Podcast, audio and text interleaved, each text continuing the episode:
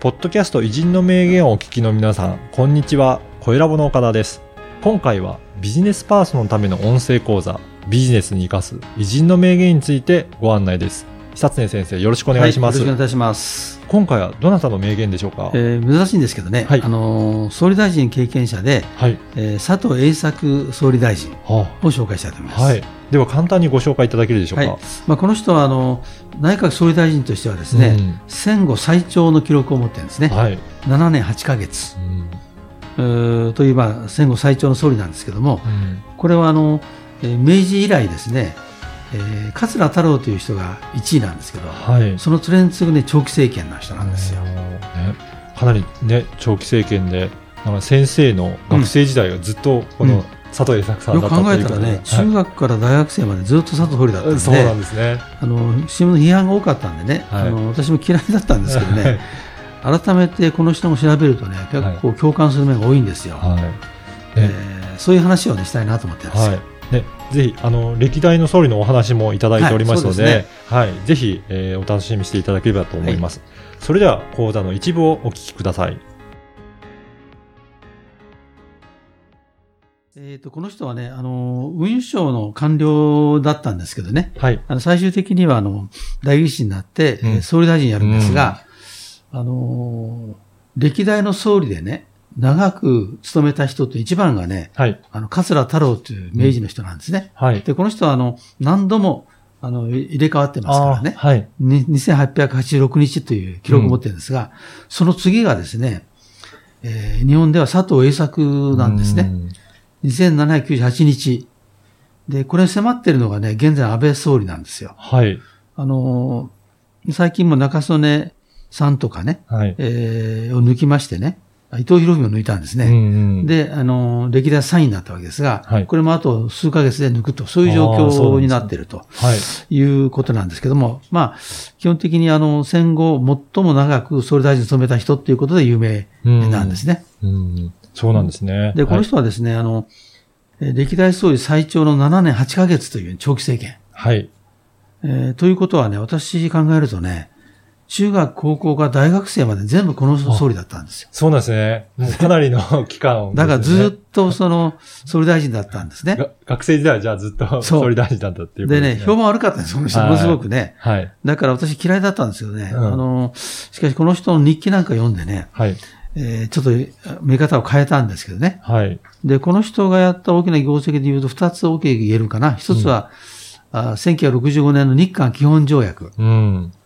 あの、僕大統領という、せあの、先、先代の大統領のお父さんですね。はい。と結んだ日韓基本条約といううんものと、それから1972年に、あの、沖縄がアメリカから帰ってきましたよね。はい。あの時の沖縄返還やった総理大臣なんですよ。ああ、そうなんですね。で、まあ、その結果ね、ノーベル賞をもらっ平和賞をね、もらうということになった、まあ、そういう人なんですね。うん。やっぱりそういうふうに、ね、大きなこと、歴史に立ち会っているような総理大臣ですよね。で、この人についてはね、まあ、あの、メディアは非常に厳しく批判してましたからね。うん。まあ、私も影響を受けて好きじゃなかったんですけども、あ変わったのはね、日記を読んだことなんですね。あ、そうなんですね。はい日記を書かれてるんですね。で、この人はね、51歳からはい。75歳ぐらいまでだから、亡くなる直前までね、えー日記を書いてるんですよ。はい。日記40冊。もう、で、これが6巻の書物になってるんですね。あ、そこはもう出版されてるんですか？出版されてますそれで私はね、たまたまなんですけどね、はい。1970年と71年の2年分を読んだことがあるんですよ。うん。で、これはちょうどね、69から70ぐらいの時ですね。はい。この時に、まあ、あの、いろんなことを、まあ、えー毎日記しているわけね。うん。で、当時秘書官だったね、はい。楠田さんという人がですね、うんあの、思い出を語ってるんですけど、総理はね、まあ夜行きますよね。はいそうすると部屋にね、いて大抵本読んでるか、うん。ベッドの上であぐらをかいて日記をつけていたっていうんですね。だからちょうどまあ、毎日のように、うんえ。ー割と簡単なんですけどね、うん。日記をつけてました。うん。で、これがね、結構面白いんですよ。はい。ちょっとご紹介いただけるでしょうか。はい。例えばね、えー健康診断の結果を書いていたり、ああ、はい。ね、それから、例えば大臣病患者の訪問には本当に愛想が尽きるということ 言ったりね。はい。あるいは、まあ、この人割と愚痴が少ない。まあ、若干愚痴を言ったりね。はい。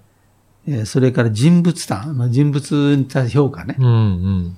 それから、会合の記述を書いたりね。うん。それから政治案件で出飲みの要請なんかあったらしいんだけど、そういう案件とかね。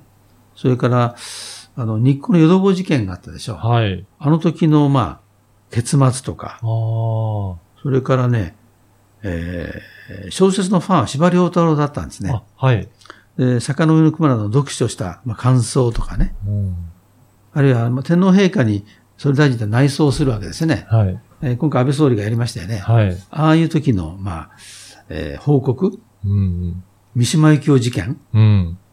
それから沖縄本土復帰の、まあ、交渉とかね、まあ、こういうことをずっとね、書いてるんで、うんまあ、時の総理が、あその、いろんな案件をどのように理解してたかということが一応わかると。いうね、非常に興味深いですね。いかがだったでしょうか？このビジネスに活かす偉人の名言は約20分から30分ぐらいの音声講座で偉人の名言の解説やビジネスに活かすヒント、あとはおすすめの書籍や偉人館の紹介もしています。で毎週月曜日に久常先生のこの音声講座がメールでお届けいたします。で会費は月額2000円ですので、1ヶ月で4回も久常先生のビジネス講座を受講できるので、まあ、大変お得な値段となっておりますね、ぜひ会員になっていただければと思います。で、さらに会員の方には、このビジネスに生かす偉人の名言専用の Facebook グループへの参加が可能となりますので、ぜひ会員同士の交流はもちろん、先生への質問も直接いただけるバンドとなっておりますので、参加いただければと思います。詳しくは説明文にある番組サイトの URL からチェックしていただければと思います。そしてなんと、今お申し込みいただけると、2回分が無料で聞けるキャンペーンを実施しています。こちらも URL からお申し込みいただければと思います。久瀬先生、最後にポッドキャストリスナーに向けてメッセージをお願いします。はい。それでは音声講座でお会いしましょう。